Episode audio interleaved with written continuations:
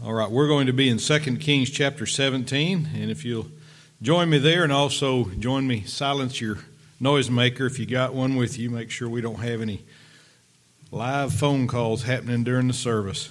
always happens when we're on a really good place teaching some profound doctrine. All right, 2 Kings chapter 17, verse 13. In our last lesson, we saw that God testified against Israel. And he was righteous for his testimony against them.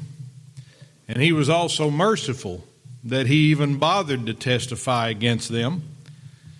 And God has testified against sinful man ever since man became sinful man. But in his mercy, he has always had one way for sinful man to be reconciled to him. One way. Now, the remainder of this chapter, if you've been, are we good back there? Okay. The remainder of this chapter is going to be like a parenthesis during which the narrator speaks in a movie or a play.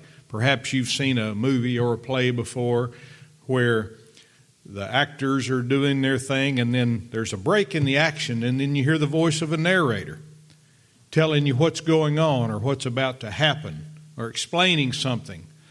And so we've gone from one king in Israel to a king in Judah to a king in Israel to a king in Judah, some evil, most evil, some good.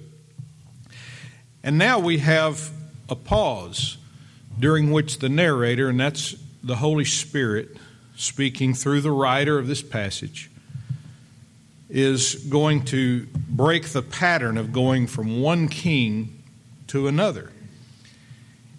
And I want you to notice in verse 13, if you're in 2 Kings 17, verse 13, that it says, Yet the Lord testified against Israel and against Judah.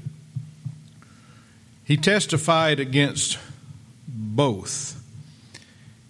And he is about to tell us about the entire chosen race of the people whom he delivered out of Egypt and led into the promised land. All of them. He's stepping back from talking about just Samaria, as in the case here, or just Judah or Israel to tell us about all of the children of Israel. And when we learn about all the children of Israel, who are we also learning about? All of us. The Apostle Paul, as God did here in our text, the Apostle Paul testified against the church of Corinth. And the passage I'll read is found in 1 Corinthians chapter 3 verses 1 through 4 if you'd like to write that down in your notes. 1 Corinthians 3 verses 1 through 4 where Paul wrote, "And I, brethren, could not speak unto you as unto spiritual, but as, as unto carnal, even as unto babes in Christ. I have fed you with milk and not with meat." For hitherto, that means up to this point, you were not able to bear it, neither yet now are ye able, for ye are yet carnal. He said, I can't teach you strong doctrine because you won't learn the basics. I've tried to teach you the basics, and we're still on the basics because we can't move on because you're not soaking this up, you're not accepting it, you're not learning it. And he testified against the whole church. He said, For ye are yet carnal, for whereas there is among you envying and strife and divisions, they're arguing about the color of the carpet. Are ye not carnal and walk as men? For while one saith, I am of Paul, and another, I am of Apollos, are ye not carnal? They had their favorite pastors and teachers in the church. Well, I'm a I'm a brother Fulton man. Well, I'm a brother Andy man. Well, I'll tell you what, I like old so and so over here better. All of that's carnal. Because who are we, as Paul said? Who's Paul? Who's Apollos? Who's Cephas? We're all ministers of Christ. Our names don't matter, his does. And although Paul had many good things to say to this church at Corinth and to the other churches, and although he commended them for their great faith and their acts of love, he also testified against them when they were teaching or practicing or even tolerating unholiness. And Paul did this out of love and mercy. He wasn't trying to be a hard nose. He loved those people. He established those churches. By God's grace, He established those churches and helped ordain those deacons and elders in those churches and then went on and did it somewhere else and then checked on those churches to see how they did. So when a, a Bible preacher or teacher testifies according to the pattern that God ordained and that was used by the apostles and the prophets, don't be offended. The world is offended by the preaching of the cross. The Bible plainly tells us that. Jesus was teaching his disciples about how he was the bread that came down from heaven in John chapter 6. And listen to what the disciples, those who followed him, whether followed him because of who he was or because of the miracles he did. And remember, there were many who did that. They just followed him because of the fishes and loaves. They weren't concerned so much about spiritual truth. But listen to what the disciples said after he taught them that he was the bread that came down from heaven in John chapter 6, verses 60 through 61. Many, therefore, of his disciples, when they had heard this, said, This is an hard saying. Who can hear it? When Jesus knew in himself that his disciples murmured at it, he said unto them, Doth this offend you? And the Greek word for offended there is scandalizo, from which we get the word scandal. How about that? Some of the ones who heard Jesus teach that he was the bread of life thought it was a scandal. And so do most of the people in the world today. They believe the preaching of the cross is a scandal. Just like the lady who posted that our gospel sticky tracks were litter. Remember, she said, that's just litter. Her name was Rose, and I hope she's changed her mind about that. To her, the gospel is a scandal. But if we're going to testify the way God did to Israel, the way Jesus did to those around him, the way the apostles did, particularly Paul to the Corinthians, then we can't be afraid of those who call that a scandal. Testify, be a witness to the truth of God's Word. Don't worry about what people call it. And now let's look at how God testified against Israel and Judah. Look back in your text in verse 13. If you've just joined us, we are in 2 Kings 17, verse 13. Yet the Lord testified against Israel and against Judah by all the prophets and by all the seers. Now let's look at the prophets. He said, by all the prophets. A prophet is a spokesman. And in this in the case of this verse, it's implied that these prophets were God's spokesman. Because there are false prophets in the world. There have been, there are, and there will be. But we're not to listen to them. Now, have you ever wondered just what is a prophet? I hear that word thrown around. I've heard of Elijah the prophet and Samuel the prophet. And sometimes we have a mysterious view of prophets. But I'm going to give you four characteristics of a prophet, and they all start with the letter P. That should make it easy for you to take notes. First of all, a prophet is a person. They're flesh and blood, just like you and I are. So that right there ought to take some of the mystery out of what it means to be a prophet. They don't pop out of thin air. They're not supernatural creatures. In fact, in 1 Samuel chapter 1 and verse 20, 1 Samuel 1 verse 20, Wherefore it came to pass, when the time was come, after, about after Hannah had conceived, that she bare a son and called his name Samuel, saying, Because I have asked him of the Lord. See, there a prophet is born of woman, just like you and I are. And what that means is the prophet was also a sinner who needed to be saved by the Lamb of God, just like you and I do. Now, second thing about a prophet is a prophet is a prayer. That is a person who prays, a praying man. Did you know Abraham was a prophet? He sure was. In Genesis chapter 20, he and Sarah had journeyed into the land of Gerar. And there was a king there named Abimelech. And he put his eyes on Sarah. He said, Wow, she's quite a looker. And so when he went to talk to Abraham about her, who is this woman with you? Abraham, instead of saying, That's my wife, sir, he said, Oh, that's my sister. He lied. And of course, Abimelech thought he was okay and took her to be his wife. And he had a dream in Genesis chapter 20. And in verse 7, listen to what God told him. Now therefore restore the man his wife, for he is a prophet, and he shall pray for thee.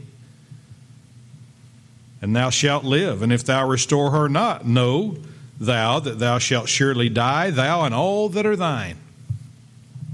So God said, in this case, the prophet Abraham has an assignment, and that's to pray specifically for you that you don't die. He committed a sin of ignorance. He didn't know that was Abraham's wife. But God said, nevertheless, He's going to pray for you so you don't die. Thirdly, and this is the way most people see a prophet a prophet is a predictor. A predictor. One who foretells something that will happen before it happens. That's what we normally think of, isn't it? When we think of prophet or the word prophecy, people say, Oh, I'm going to go to this prophecy conference. Let me tell you, I'm going to let you in on a little secret. The best prophecy conference you'll ever go to is right here in your own church where we study the Bible verse by verse and we don't just hone in on what's going to happen in the end times without a clear understanding of the rest of the Bible. If you don't have a clear understanding of the rest of the Bible, you won't understand end time prophecy. It'll scare you, it'll wow you, it'll make you amused or amazed or something, but you really won't understand it. And so rather than going to some super duper speaker's prophecy conference, engage in verse by verse Bible study, day by day, week by week, and learn the whole Bible concept about that. But a prophet who is a predictor does so because he's divinely inspired by God. He doesn't have some special talent.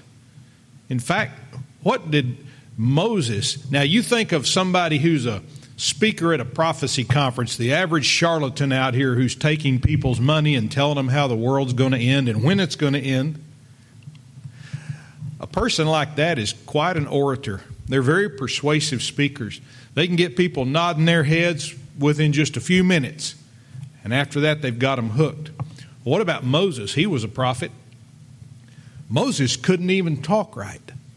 In fact, he told the Lord, He said, you, you want me to do this? I can't even speak. God said, Who formed your mouth? And God eventually said, All right, I'll tell you what I'm going to do. I'm going to make your older brother, I'm going to make Aaron your spokesman. So the prophet, who is the predictor, is not one who has some natural talent he was born with, and God says, Well, you're a good speaker. I think I'll use you. In fact, God usually does it the other way around, doesn't he? He uses the base things and the cast off things and things that are despised to accomplish his will and to do mighty things. Because this prophet cannot know of his own accord even what will happen in an hour, much less a day or a week or a thousand years. Do you remember all the things Elijah told Ahab and Jezebel would happen to them? Every one of those came to pass, didn't they? A prophet is a predictor. And then, fourthly, a prophet is a proclaimer. A proclaimer. A proclaimer tells the people what God's word says. Whether it be about things future or things past or things present. In proclaiming, a prophet tells people, he reminds people, first of all, what God has done already, as well as what he will do. In fact, he bases what he will do on what he has done. He doesn't change his pattern. As I did this, as you did this, and these things happen, so shall it be. He doesn't change the, the way he operates. Listen to Jeremiah chapter 11, verse 6. Jeremiah 11, verse 6, as Jeremiah wrote, Then the Lord said unto me, Proclaim all these words in the cities of Judah and in the streets of Jerusalem, saying, Hear ye the words of this covenant and do them. So, in that instance, Jeremiah wasn't telling the people about some distant event in the future. He was exhorting them to obey the covenant that they had been given. God said, Proclaim all those words. Now, when God testified against Israel and Judah, he was not just telling them about what would happen in the future. He did tell them that, but that wasn't all he was telling them. But just as importantly, and as the basis for what would happen in the future, he reminded them of what happened in the past. And he did that through his prophets and his seers. So when you think of what the prophets were doing in those days that we're reading about, Remember, God used them in a very broad sense, not just to tell the things that were to come. I want to give you an example here of how important it is to remind people of the past, how important it is, and how the Bible establishes a pattern of going back to the beginning and reminding people what God has done so that they may believe He's going to do what He says He's going to do. Let's say I want to teach my five year old child not to put her hand on the stove when it's hot. It's been a long time since I've had a five year old child, but I do remember. And let's say that when my child was two years old, she put her hand on the hot stove and was burned. And so now she's at the age of five, and I'm wanting to teach her to not touch the hot stove and I would tell her something like this When you were two years old, you touched the hot stove. And you probably don't remember it, but it burned your little hand, and you have a scar right here. And you cried.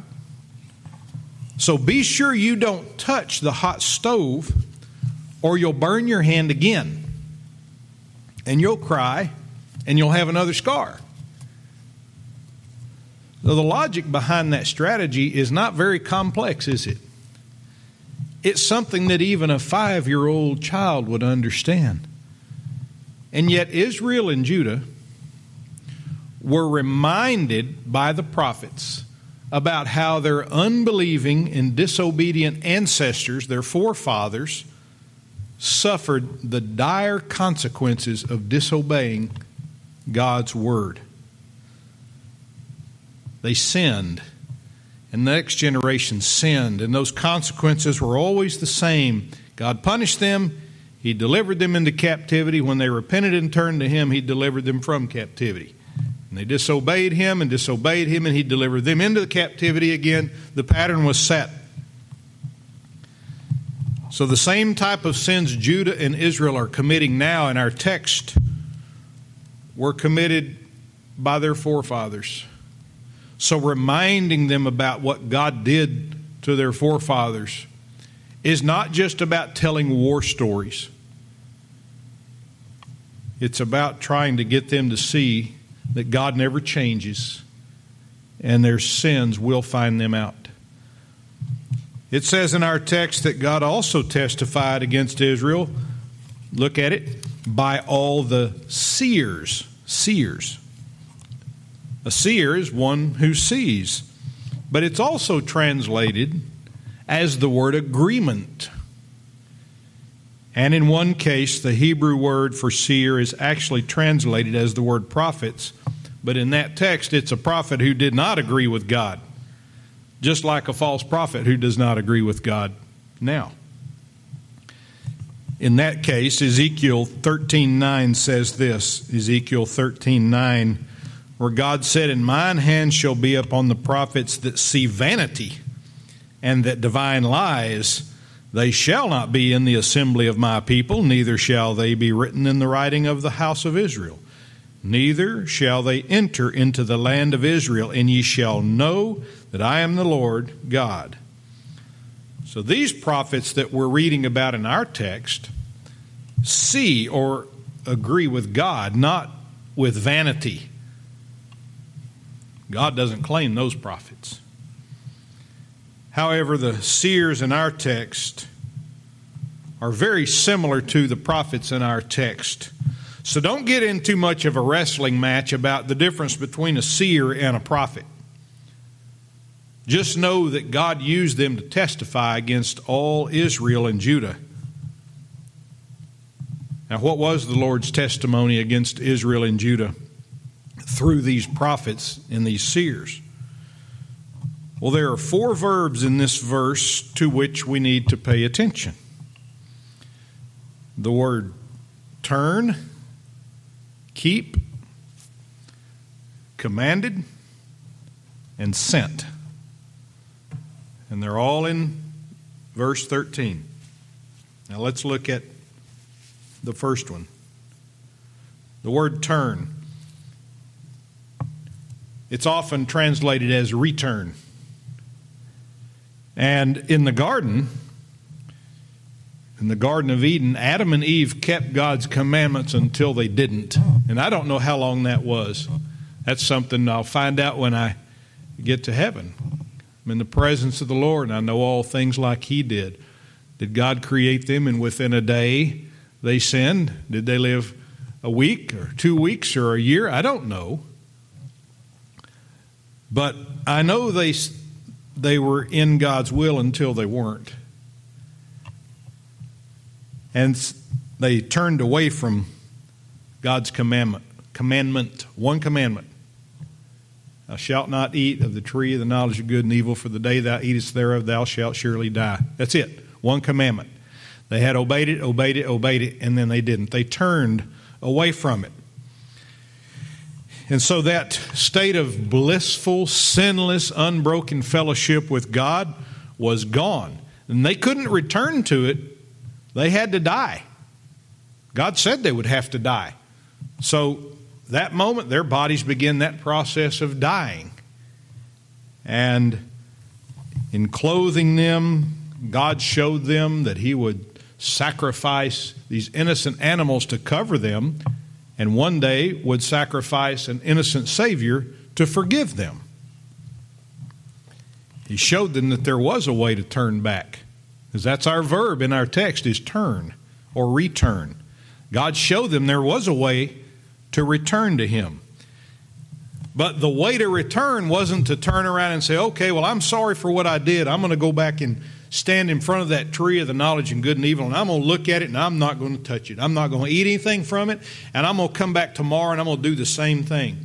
And I'm going to get the score in my favor to where I can stand in front of that tree of the knowledge of good and evil every day for a year and not eat from it to try to overcome that one day I did. That won't work because they've already broken God's law.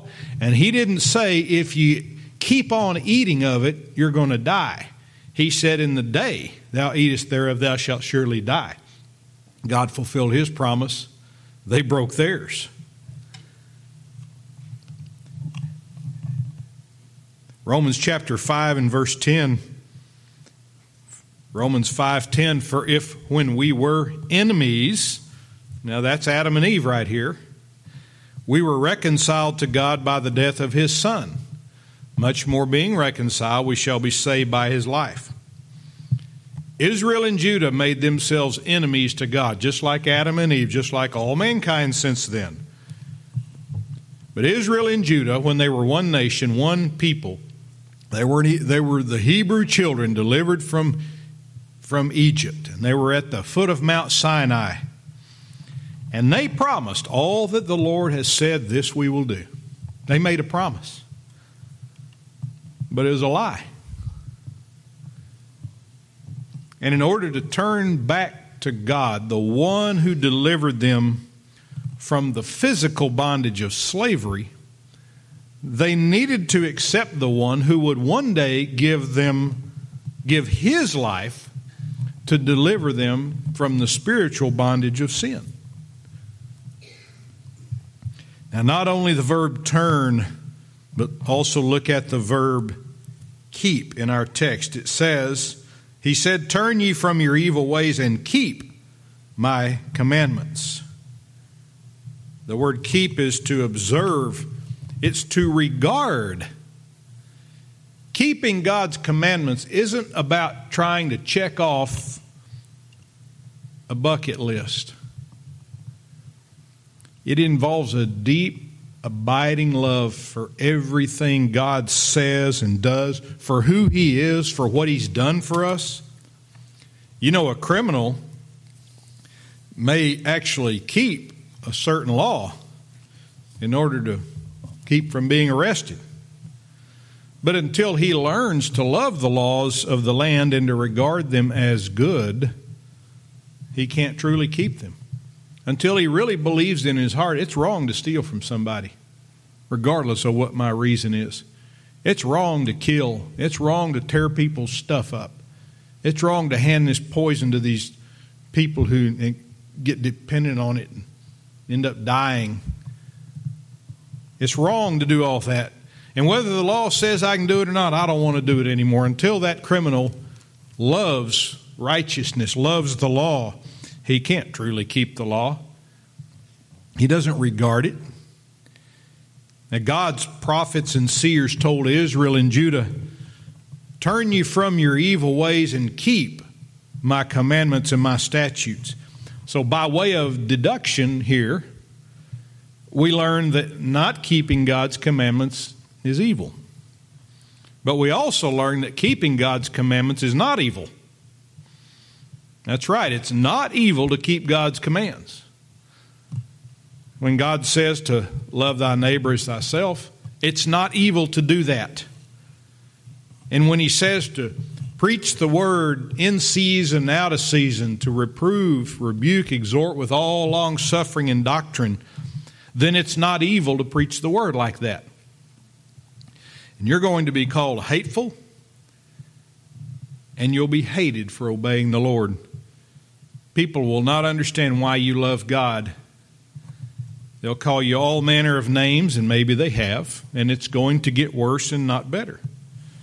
Israel and Judah did not love God's commandments.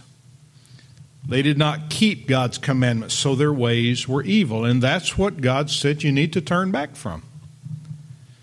Now, to the third verb in this verse, the word commanded. Verse 13, the word commanded, it says, according and my statutes according to all the law which I commanded your fathers. See how God reaches back to what he gave in the past. This verse tells us plainly that God commanded Israel and Judah by way of the prophets and seers. That is, when they spoke, it was the same as God speaking. When I was a little boy, I had a little brother. And I told him many times, and he told me this too I don't have to mind you. He'd tell me to do something, I'd say, You're not my boss. I don't have to mind you. And I was right. So if my little brother said, You have to take out the trash, I'd say, No, I don't. I don't have to do what you tell me.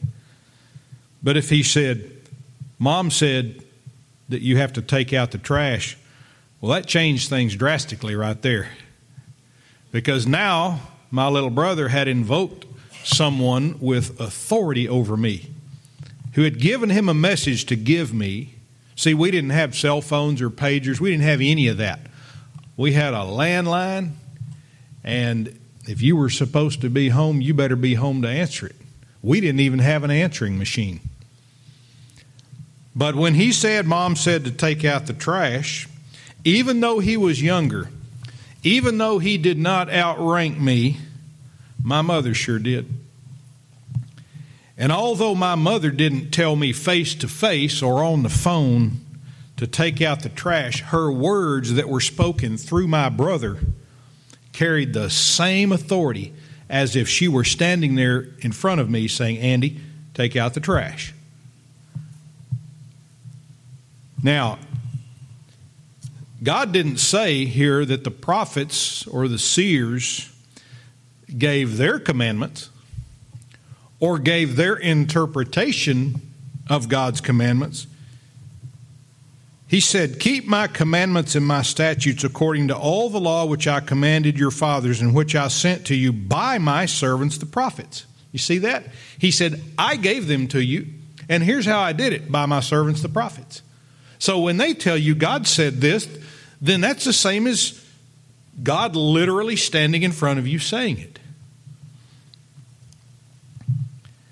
Now let's go back to Mount Sinai and relive that scene through the scriptures. Moses had told the Hebrew children to sanctify themselves against the third day, not come at their wives, and all of that, because God was about to deliver his law to them. Although he would use Moses as his representative of the people and Aaron as his priest.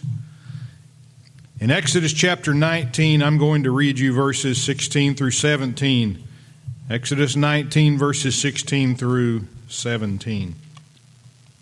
And it came to pass on the third day in the morning that there were thunders and lightnings and a thick cloud upon the mount, and the voice of the trumpet exceeding loud, so that all the people that was in the camp trembled.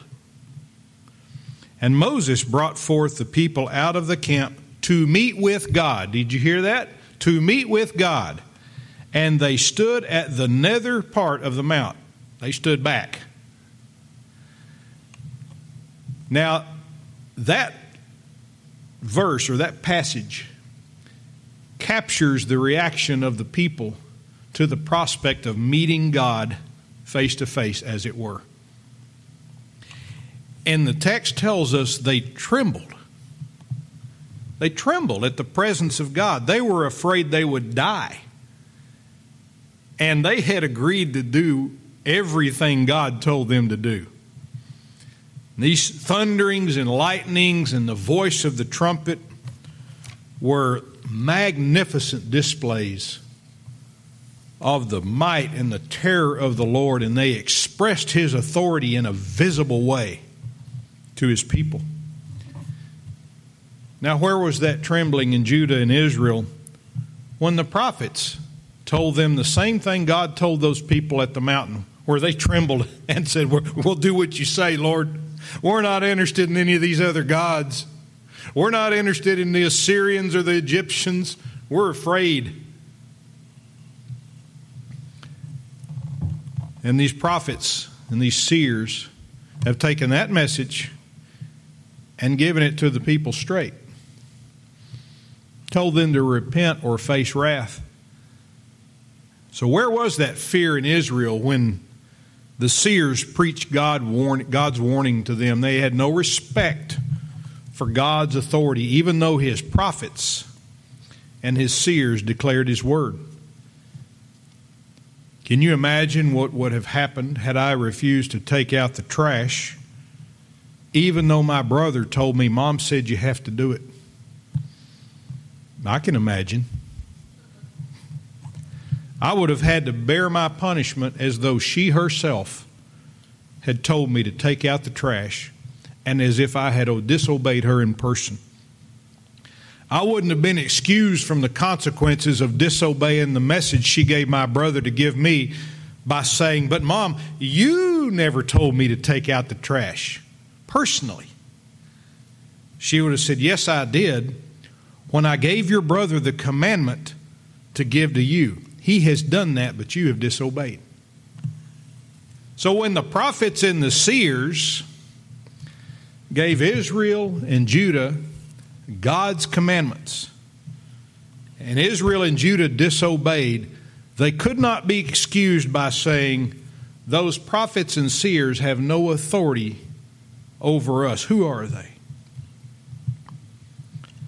Their words came from God, and therefore those words carried the same authority as if they had heard the audible voice of God speaking to them. That's how we, if we see God's word that way, that'll change things for us. We won't say, well, that's a, you know, that, that was for then or that's somebody's interpretation. No, imagine as though God were speaking to you with an audible voice, and He doesn't have to, by the way. He doesn't owe you that. He doesn't owe us anything. But He's been gracious enough to give us His word that's been preserved down through the ages and taught by the Lord Jesus Himself, the prophets in the Old Testament, the apostles in the New Testament, and preachers teachers today. And disobeying what the prophets commanded was the same as if the Hebrew children had disobeyed what God commanded there at the foot of Mount Sinai. If someone says, Well, I would listen to God if I heard Him say Himself this thing or that thing. Let's see if that's true. In John chapter 14, I love John chapter 14. That's one of the chapters I memorized years ago, and much of it is still stuck with me. John chapter 14, and if you're taking notes, put 14 9, and then the letter B. Little letter B is in boy. That means we're looking at the second or second half of the verse where Jesus said, He that hath seen me hath seen the Father. And how sayest thou then, Show us the Father? So Jesus plainly declared to his disciples that he was God, standing there on the earth. In Colossians chapter 2, verses 8 through 10,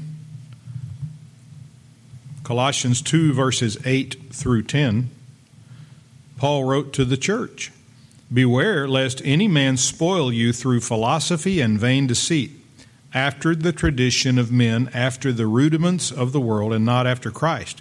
For in him dwelleth all the fullness of the Godhead bodily, and ye are complete in him which is the head of all principality and power. Paul plainly declared that the Lord Jesus Christ, the Son of God and Son of man, was God. And there are other verses in the Bible that testify that God was here on earth for all men to see and for all men to hear. And if the people in those days believed that this Jesus was the same one who showed his might in the lightning and the thunder and the voice of the trumpets at Mount Sinai, they would have fallen on their faces and trembled in fear. So, what kept them from it?